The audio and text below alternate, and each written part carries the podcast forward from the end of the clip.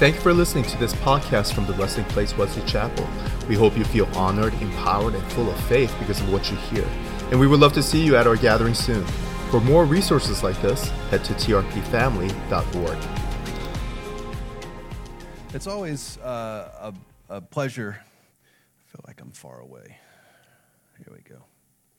Uh, to come and, and speak at the different campuses. Um, I serve as the senior associate leader, as Eric said. I'm on the uh, board of trustees for the church, and so if you don't know, there's there's five of us, uh, Caleb and myself, that serve on the board, and then we have three uh, kind of fathers uh, to the house that uh, help provide oversight. And so it's just a pleasure to come and see what uh, Pastor Eric's doing and, and Sarah, and just I'm I'm grateful to be here. And as I was reflecting on kind of what, what to bring for you guys, and I just, I don't know about you, but it's been like a tough season. Like the last eight or nine months in particular have just been like a, a, a crucible. And uh, I had a friend of mine, she bought me a book by Bob Sorge, who wrote Secrets of the Secret Place, which was popular 15, 20 years ago. And this book is called It's Not a Tomb it's a womb. And the title alone, like, set me free. I didn't even read the book for a while. but just the idea that sometimes you're in a season where you're like, I feel like everything is dying. I mean, we've had some family members uh, pass away, we've had some friends pass away, we've had just uh, my real estate deals, because I do uh, real estate as well as a, as a bivocational pastor it's just been like this like slow grind and you're like lord i need a breakthrough. And a couple weeks ago uh, there's a couple of us that were talking and we're like i think that this season that we're in right now you know i was like i'm going to call it spring breakthrough. Like there's spring break and it's kind of like that you know the kids are off from school that you're, you're shifting from the usual into this like moment of freedom where you're like, no school, like sleeping in, whatever. But but there's a part that because it's a break in the routine, it's a break in the usual. And just the phrase spring breakthrough kind of just sat with me. And I was like, you know, I want to bring that to you guys and to, to provide kind of this framework of going, what does a spring breakthrough look like? Has it ever occurred to you that nothing occurs to God? right? We go, oh, I just had a thought. Like, right? And you go, but the Lord never's like, whoa, that totally took me off guard. like, the, the Lord is, is aware.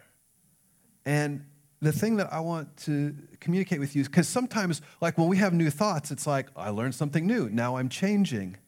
But the Lord is unchanging. Right? So, like, nothing occurs to him that takes him like off guard. He's just going like, I am steady.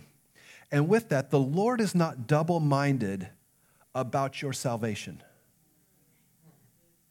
You might be double minded about your salvation. And James talks about we get tossed to and fro and we're feeling confused, we're feeling frustrated. God's not confused or frustrated about what Jesus did for you. He's not double minded about what he did for you. And he wants to call you into a place where you are not double minded about what he did for you. Graham Cooke made a comment in one of his podcasts. He goes, God will only deal with you through the cross and deal with your redeemed nature. Some of you are trying to take your dead nature that died on the cross and fix it.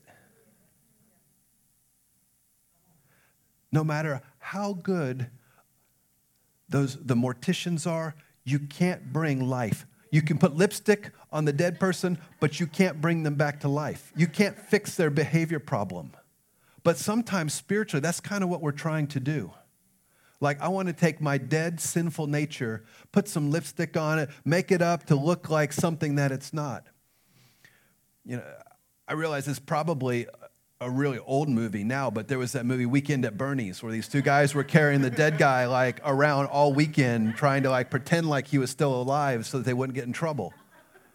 Right? But sometimes that's kind of what we do. We got like weekend with my dead self, and we're dragging our, our old corpse around, pretending like it's still alive. But you were co crucified with Christ. Your old sin nature died, and now Christ is only going to deal with you through your new nature. So, what that means is God is not counting your sins against you. He's not waiting for you. Sometimes, like our, because I think some of our church history, you know, as we look five, six hundred years, a thousand years into Christianity, we've gotten this idea, especially kind of adopted from the Catholic culture, that like confession is, well, I have to go to someone and tell them everything I did. You know, confess your sins, right, one to another so that you can be healed, right? So they're pulling on that scripture. But the confession is simply an acknowledgement that this is falling short of the standard of my new self. I'm acting so unlike myself. And we've gotten into this place that kind of tied to that is repentance, which means I have to feel bad about what I did. But repentance means to think differently afterward. So if you think differently after you have been saved, set apart, and sanctified, then you go, well, that was so unlike me. I probably shouldn't do that anymore. That's real repentance. And you go, man, I had this moment where I acted so unlike my new nature.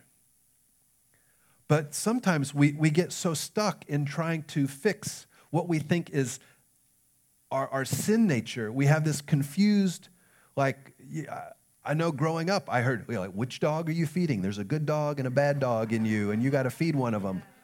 The cross killed the bad dog. But if you still believe that that dog is being fed, like, it's just weird. you, you don't feed dead animals. Like, you need to bury them and move on. But that's like we get we get double-minded, but God is not double-minded about you. And so I want to just kind of land through a, a, couple of scriptures as we, as we set up the main text. So 2 Corinthians 3.17 says, Now the Lord is the Spirit, and where the Spirit of the Lord is, there is freedom. Right? The, the whole, we call it the gospel, and sometimes when we say gospel, it sounds more religious, and we forget that it means good news. Right? Jesus came to give us good news that there's freedom. But we get so stuck in like, well, but freedom means I, I have to act just like this. And it's like the Lord's like, listen, act like who you are. That's easy.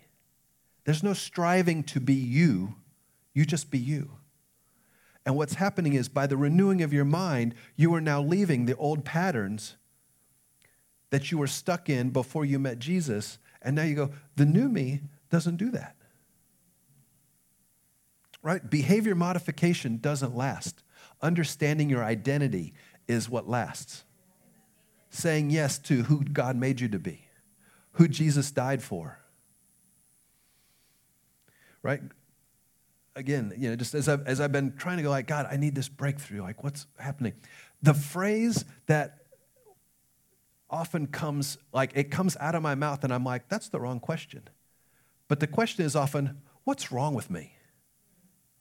What's wrong with you? Right? Someone acts up and you're like, What's wrong with you? Stop that. But that's the wrong question.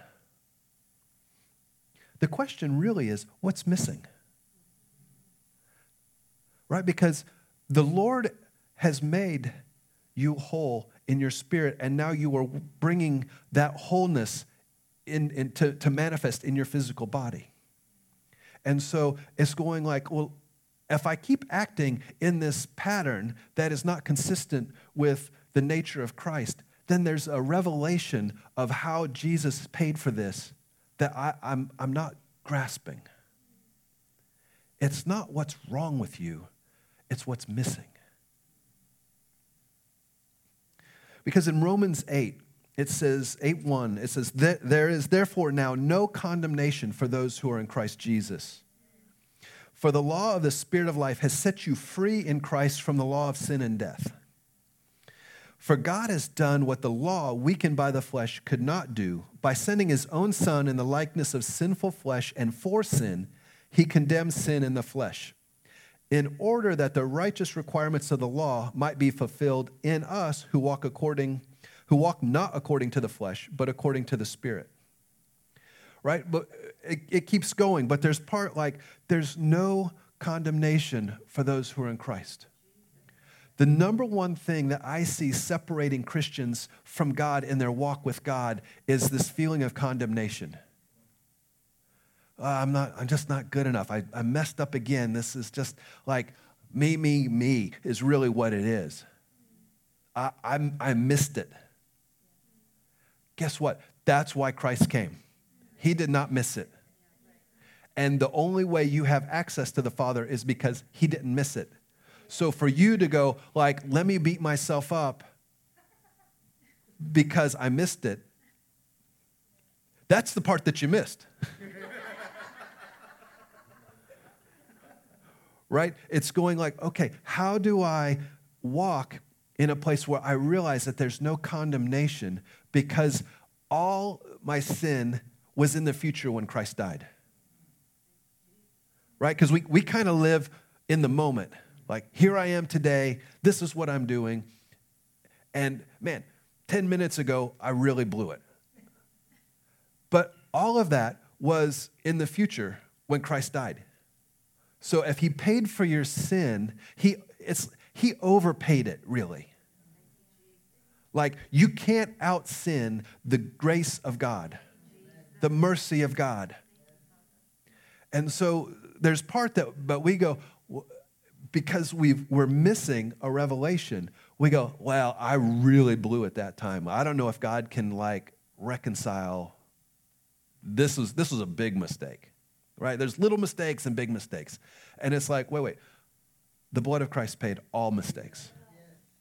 And so when we get stuck, and it's like, this is hard we, we tend to end up with self introspection.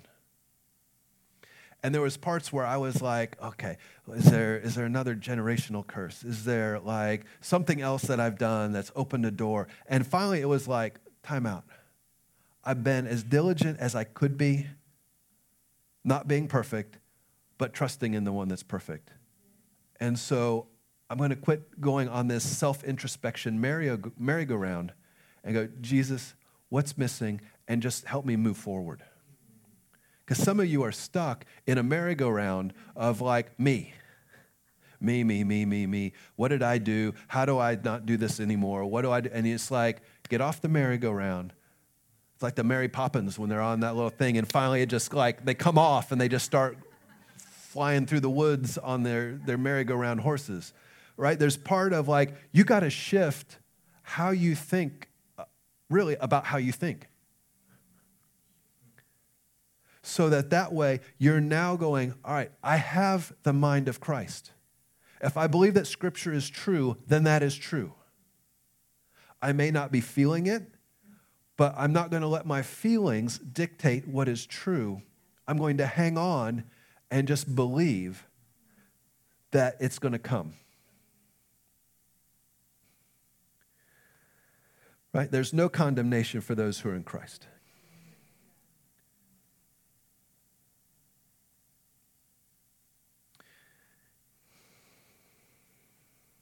It says, For those who live according to the flesh set their minds on the things of the flesh, but those who live according to the Spirit set their minds on the things of the Spirit.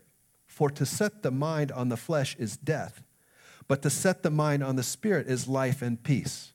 Who would like life and peace? Right? For the mind set on the flesh is hostile to God, for it does not submit to God's law. Indeed, it cannot. Those who are in the flesh cannot please God.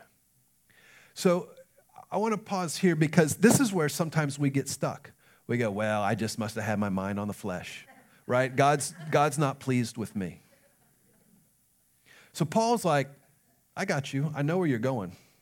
So the next verse, you, however, are not in the flesh, but in the spirit if in fact the Spirit of God dwells in you. Anyone who does not have the Spirit of Christ does not belong to him. But if Christ is in you, if you said yes to Jesus and you believed, this is you. So don't let uh, uh, verse 8, those that are in the flesh cannot please God. That's not you.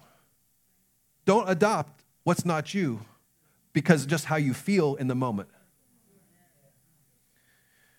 Right? But if Christ is in you, although the body is dead because of sin, the spirit is life because of righteousness.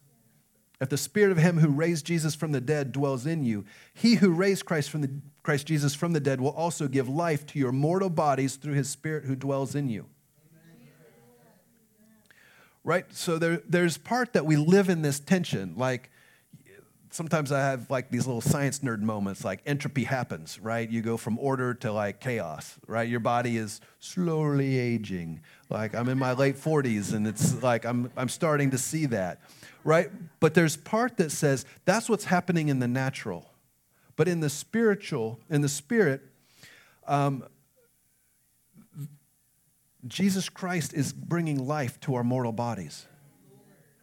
So at, at some point, we're going to transition into a body like his, which is super cool. Like he walks through walls, like teleports. Like I am all about, I'm like, as soon as possible, Jesus. right? And you see examples in the New Testament where it happens for believers.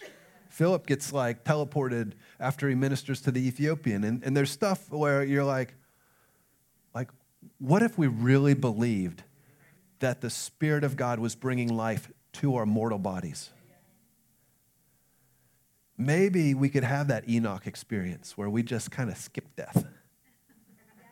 It's happened right? Enoch, Elijah, they're those that God just takes their body and everything into heaven. And you're like, wow, that's not how my life normally works. right? But what if it could? What if we start going like, Lord, what if I believe? Sometimes it's helpful to hear it in kind of a different translation. Um, in the Passion Translation in Romans 8, it says, So now the case is closed. There remains no accusing voice of condemnation against those who are joined in life union with Jesus, the Anointed One. I mean, you almost got to just like let that sit for a minute.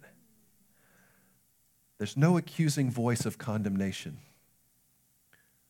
That phrase, like when you think about when you're really feeling bad about yourself, Usually it's like the voice in your head that's like, you really blew it. You messed up. What were you thinking? What's wrong with you? Right? There's this voice of accusation that we have to, to address and go, this voice is not from God. It sounds very religious. It sounds like the yatus, right? You ought to do this. You ought to do that. But it doesn't bring life. It doesn't bring the fullness of your life union with Jesus to manifest. No condemnation, no vo- accusing voice of condemnation. For the law of the Spirit of life flowing through the anointing of Jesus has liberated us from the law of sin and death. For God achieved what the law was unable to accomplish because the law was limited by the weakness of human nature. Right? In everyone, there's this internal sense of justice. You know that there's a right and a wrong. And, and in the Old Testament, in the, through the Lord's grace, He codified a lot of that the Ten Commandments, the rest of the law, 615, whatever it was, uh, rules that the Jews uh, kept, right? So that it helped just really go, there's right and wrong. But when you, whenever you start to focus on right and wrong, it's kind of like, it's like the pull to the dark side. right? The more you focus on the law, the more you realize like there's rules and I got to do this and I'm I'm not doing everything that I ought to be doing. right? You end up in that roman 7 man. I do what I don't want to do. I don't do what I do want to do. And then oh, there's a bunch of doo doo, and you're just all confused. and the Lord is like, stop focusing on this right and wrong and start living out of your identity. That there's no condemnation, and that the Lord's going to give you what is missing to reveal the full righteousness of Christ that's living in you. Then it, then it becomes easier. You be you and let his righteousness move through you. And it takes us away from trying to figure out, like, because really, whenever you have rules, there's always someone that's like, how close can I get without breaking the rule? right? That's the wrong question. But when we get into the rule mindset, we're trying to figure out, like, what's right, what's wrong. You know, because the reality is, like, basically, if we checked all the laws in America, every one of you have broken the law. Just starting with traffic. Setting aside the speed limit. Some of y'all are still in the left lane driving slow. Stop that. Right? That's, that's actually against the law, just so you know.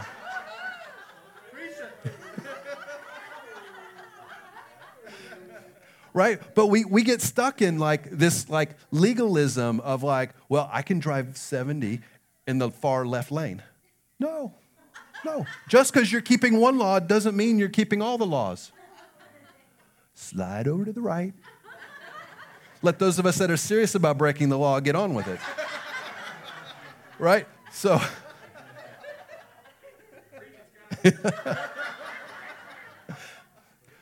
But whenever you have law, that's you you end up trying to find well i'm okay with this part but i want to ignore that part because that's not convenient right? And and whenever we get into trying to figure out which laws are we keeping right? I grew up in a, in a spinoff from the seventh day adventist so we kept like the old, old uh, testament dietary laws and like there was no pepperoni and one time i ate a slice of pepperoni pizza and like i had this horrible stomach ache afterward and i knew that that was god's judgment because i broke like the law right? And so like the lord's had to take me on this journey of going what does it look like to live from a place of grace because I don't think, as a whole, the body of Christ is really communicating or living that well. Especially in America, the church is known for what it's against more than what it's for. The church isn't known for good news, it's known for being a voice of condemnation. How inconsistent with the core of Romans here can we be? but it's because we, we, we want to try to find a level of like sanctification based on our behavior. But your sanctification comes from Jesus' behavior, and you get to act like who you are. And that becomes good news. We don't want to be double minded. God's not double minded about your salvation. You don't be either right? In, in John 6 29, this just, it keeps coming up over and over whenever I speak because everybody's asking, well, Jesus, what do I do? What do I do? Right? That's uh, our, our default motive, right? You go to school, they're like, here's the list of rules. That you want an A, you got to do this. You don't do this, then your grades slide. As parents, like, these are the rules of the house. Like, everything we do tends to be behavior focused. And so when we come into this relationship with Jesus, I mean, that's, that's where the Pharisees were, that's where his disciples were. Everybody's like, What do I do? And he's like, This is the work. John 6 29. This is the work I want you to do. Believe. Believe in the one who was sent. Right? And we go, Okay, I believe in Jesus. Now, really, tell me, what do I do? right? I mean, we just, we default. And so it, it becomes like, can you believe that Jesus is your sanctification? That it's not just, I got saved, that it's, I'm whole. My spirit has become made whole, and now I'm living from this place of wholeness. And so, wherever I start to find my behavior off from this plumb line, it's not behave better. It's like, Lord, let me just keep looking at the plumb line. And that becomes much easier than trying to fix what's off because what you behold, you become. So the more you behold Christ, the more where you're off is going to come into alignment. But I don't know if you've noticed, we, we go from like ditch to ditch, right? It's like freedom, like license to sin on one side, religiosity on the other. And we just kind of go back and forth. And what I would propose to you is what if, by gazing at the plumb line of Christ, our, our metronome swing gets shorter? We, you never land right on until we're fully face to face. But in this world, we're going like, I'm getting closer. I'm, I'm letting more of Jesus through me. I'm striving less. And it, it becomes, Lord, I need a, a clearer revelation of what's missing in my understanding of where you're moving in my life. As provider, as healer, as uh, just the lover of my soul, where do you need a breakthrough? That's where beholding Jesus and going, God, I feel like I'm out here. I'm not going to focus so much on fixing me as I am gazing on you and going, Lord, I'm just believing. I'm believing that you're going to move me into alignment. That I can pray for the people in traffic.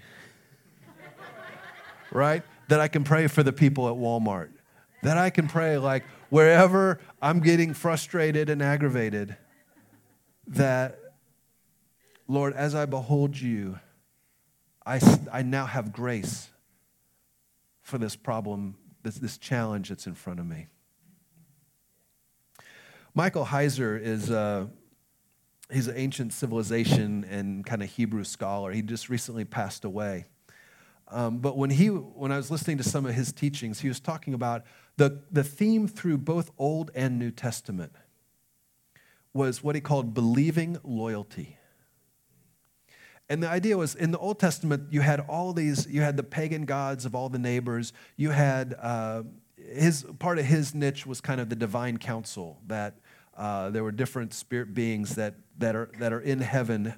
And you see different uh, uh, verses and scriptures in this. But people would, cultures would get confused and they would worship other, other created beings these heavenly beings that were in charge of, of different regions, right? So to the north of the Israelites, you had Baal, and, and, and you had these, you know, sometimes we're, we're not sure, I, honestly, from a Western civilization culture, like, were they demons? Were they, what, what were they? Well, if you set that aside and just go, they were worshiping not God, right? So you can go, whatever they were worshiping, they were confused. And God so, what God was trying to, to take the Old Testament people through was going, Would you believe in Yahweh? Would you, would you be loyal to God and not be confused or tempted? In our culture today, now that Jesus has come, would we choose to stay focused on Christ? Because unlike like Baal, although we're seeing more spiritual uh, worship of not God happening. But historically, for you know the last hundred plus years in America, materialism and the, the worship of self has been where our loyalty goes. What is it? You know, the, the sort of American philosophy, if it is to be, it's up to me, right? We're going to, I'm going to make a way. And so there's part that the Lord is like, would you be loyal to trusting me? Would you believe that I exist and I reward those that seek me? Right? And so this, this loyalty, this believing that God, you're going to bring away. I'm going to trust you more than I trust myself. And in that, then you actually have more freedom, more peace. It becomes, oh, it's not what's wrong with me. Lord, would you just show me what's missing? That, that just, it settles all of this like turmoil inside.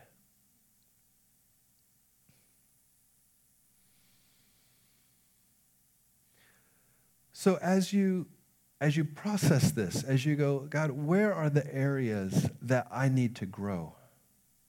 Right? Because there's part that we all are on a journey with the Lord. And there's part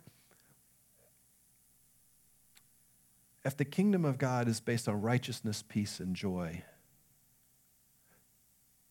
we sometimes get so stuck on the righteousness part, like how I'm falling short.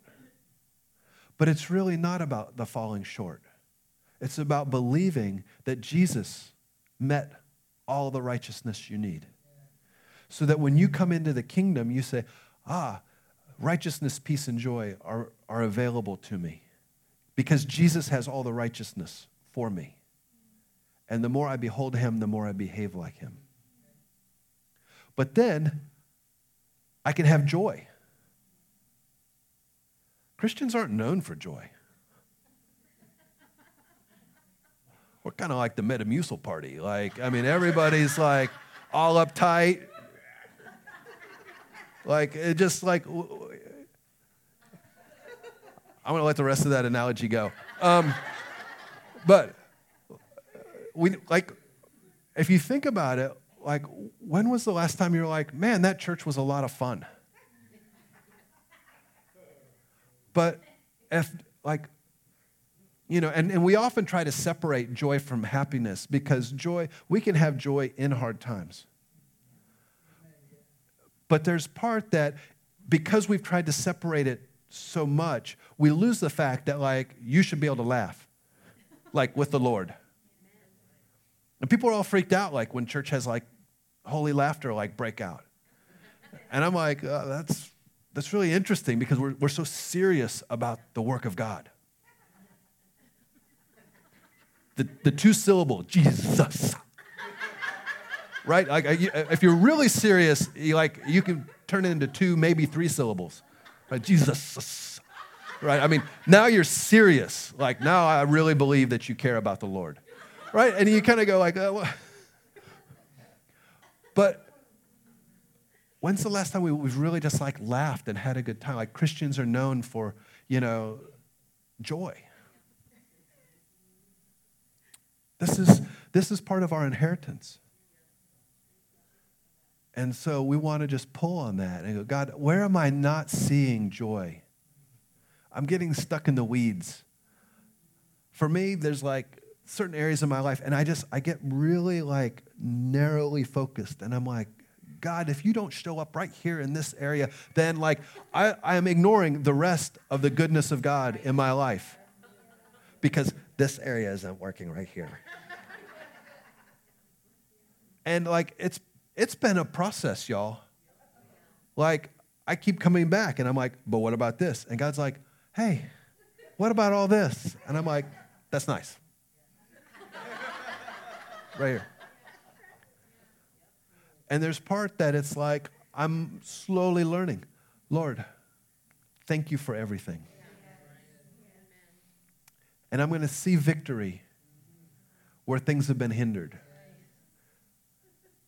But it's that believing loyalty through the hard time. It's easy to be loyal when everything's good. And so there's part that I found that the Lord often gives us tests and then asks us what we learned. See, in school, you go and they're like, read all this material, study all this stuff, and then we'll give you a test. The kingdom doesn't seem to work that way. I don't know if you noticed. Like, you get tests, and then it's like, what'd you learn? And you're like, I don't think I learned it. Okay, you get the test again. right? Because God's not bound by time, He's in no hurry. He's like, we'll work on this until you get it because there's something that is missing. It's not that something is wrong. I want you to get this. This is a breakthrough for you that's going to shift not just you, but your family, your community. It can be a generational shift. There's things that, like, when we get it, we're like, oh, because experiential knowledge of God is, yeah, it's the most powerful part because you can have an academic knowledge. I feel like I, I, I, talk about this all the time, but you can read all the books that you can on riding a bicycle. You do not know how to ride a bicycle till you get on one. You can read about God, but until you walk with Him, you don't know the power of God that's manifest for you, that's moving for you. That when it's hard and you're like, I don't, I don't see a way right? We were singing about it like, this is the God that can part the waters. Like, we're, we're, we're seeing this briefly in science. Like, all of us learn from an early age how gravity works, right? You fall off of stuff, you fall down, like, gravity works every time. But then you find, well, there's other laws like aerodynamics that have authority over gravity so that you can get in a plane and it can fly. And then it gets super weird when you get into quantum mechanics because all the rules that you learn in Newtonian physics don't work there. And our scientists are like, all right, we've had almost 100 years of them wrestling. This was like starting with Einstein and, and the, the, the early atomic scientists that are trying to figure out, like, well, what's, what's smaller than the atom? All right, well, now we've, we've found quarks and other little subatomic particles. Well, how do they work? And, and they keep going, and the more you dig into that, the more Newtonian physics stops working. When it's that small, gravity is different. Like, you can have particles on other sides, of, um, on two parts of the world. If they get synced, they're, they're in sync, even though, like, there's no Newtonian physics that, that works that way. And so there's part that, not to like go too deep on the science part of this, right? I'm seeing everybody like, oh, uh, Jesus. Um, but what I'm saying is there's part that, like, what you thought used to work for you doesn't work kingdom wise.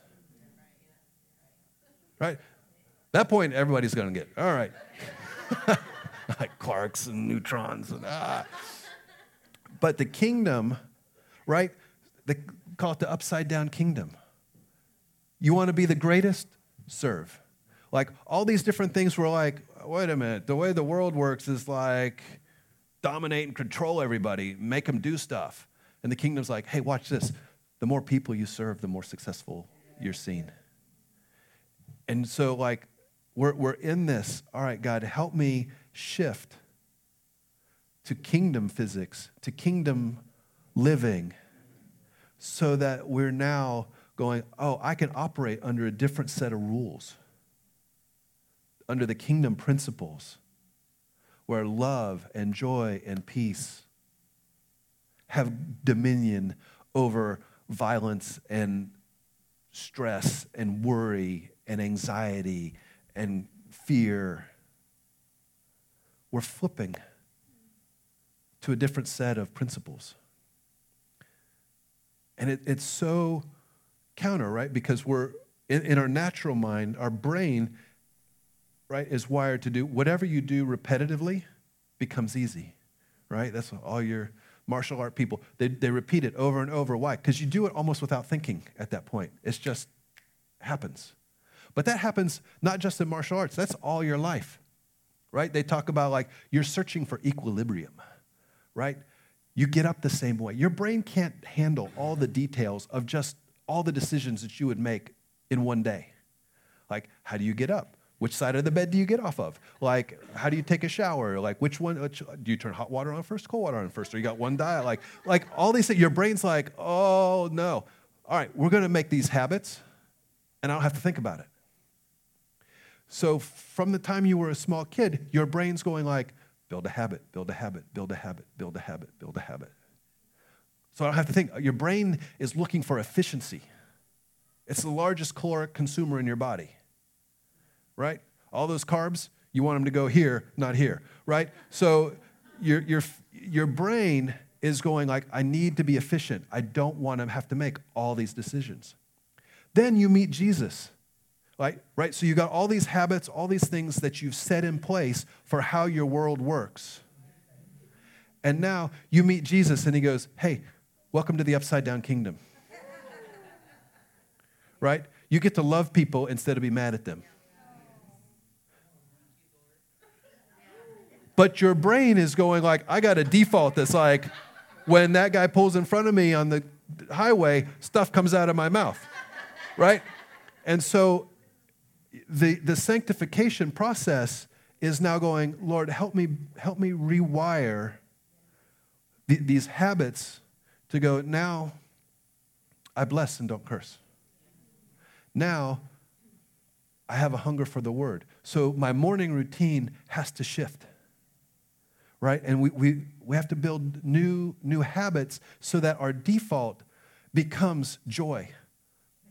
Can you imagine? What if your default was like, you get stressed, something bumps you off kilter, and you're like, joy, right? Consider it joy when you get bumped off kilter. Because I've wired my brain to go, I'm anticipating God breaking through for me. That what's in the natural is going to, to be under the authority of the supernatural, of the kingdom. It's, it's becoming just a different expectation. That I go, all right, my, my default goes here, but now I go here. And at first, there's tension, right? Because you're having to connect new physical neurons in your brain till it becomes the habit. And that is becomes the tension, right? I don't want to do but there is an action that's required. And so finding that place of going, my default is peace. It's not condemnation. Because our default for so many of us is condemnation. Man, I blew it again. I'm a horrible person. No, no, no. That's not what the Bible says about you. So, will you believe in the face of what feels like facts. That's just your current situation. To go, my current situation does not have authority over me. I am choosing to have authority through Christ over this.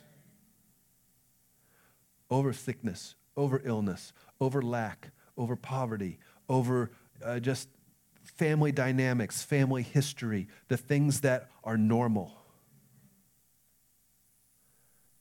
you know, what is normal? It's a setting on your washer, right? I mean, it's just like everybody's normal till you get to know them. And then you're like, oh. right? I mean, we all have our, our own quirks. It's like, it's, it's the grace of God that He can love seven billion weirdos, right? I mean, it just. but He's showing us, like, you can have grace for yourself. Because part of the challenge is we actually do love others the way we love ourselves. We just love ourselves poorly. I'm mad at me, and so, like, that's easy for me to be mad at you. Right? And so it's going like, all right, but the word says, I'm, I'm under grace and not condemnation. I'm under the law of love. So now, if I apply that to myself, because some of you are actually better at doing that for other people than you are yourself. But then it creates these dysfunctional relationships where you, you feel like, I keep getting run over. People keep taking advantage of me because you don't have a, a proper understanding of your own value and that you're a powerful person. And when we come into Christ, He unlocks, you know, like the Tony Robbins of power within, whatever it is. Like, no, no, Christ unlocks kingdom power within you to have peace.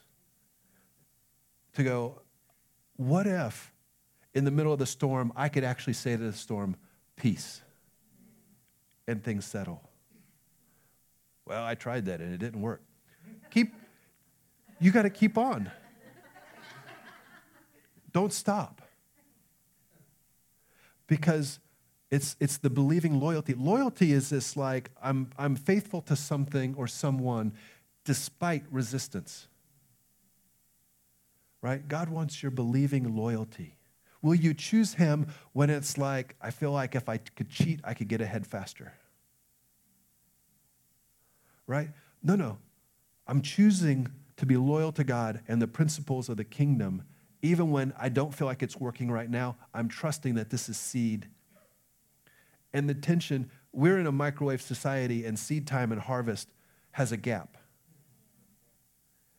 And we're like, no, right here, we want just 30 seconds, high, high, right? I'm not even doing this like 50%, like actually like let the microwave simmer it for a little bit right? It's like 30 seconds high right now.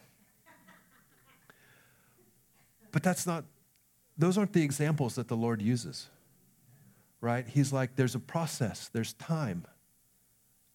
And somehow in that spiritual resistance, we become spiritually stronger. That I'm not thrown off kilter when things don't go the way I want.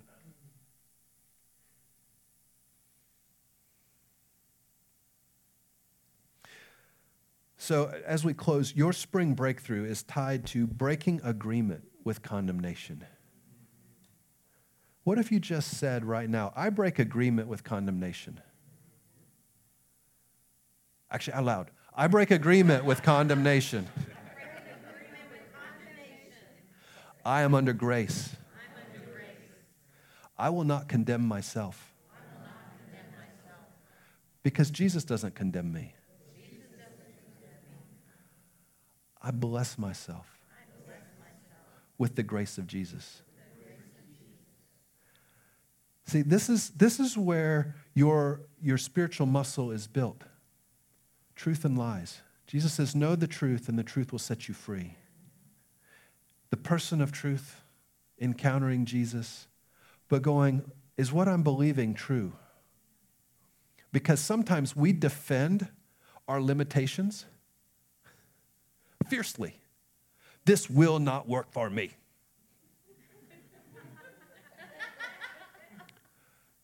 the scariest verse to me in the Bible according to your faith, be it to you. Okay, Lord, I repent. Change my thinking. Right? Believe, believe. Jesus, I just thank you for this time. I thank you, Lord, that you bring believing loyalty, that you bring your grace and peace to us. Lord, we love you.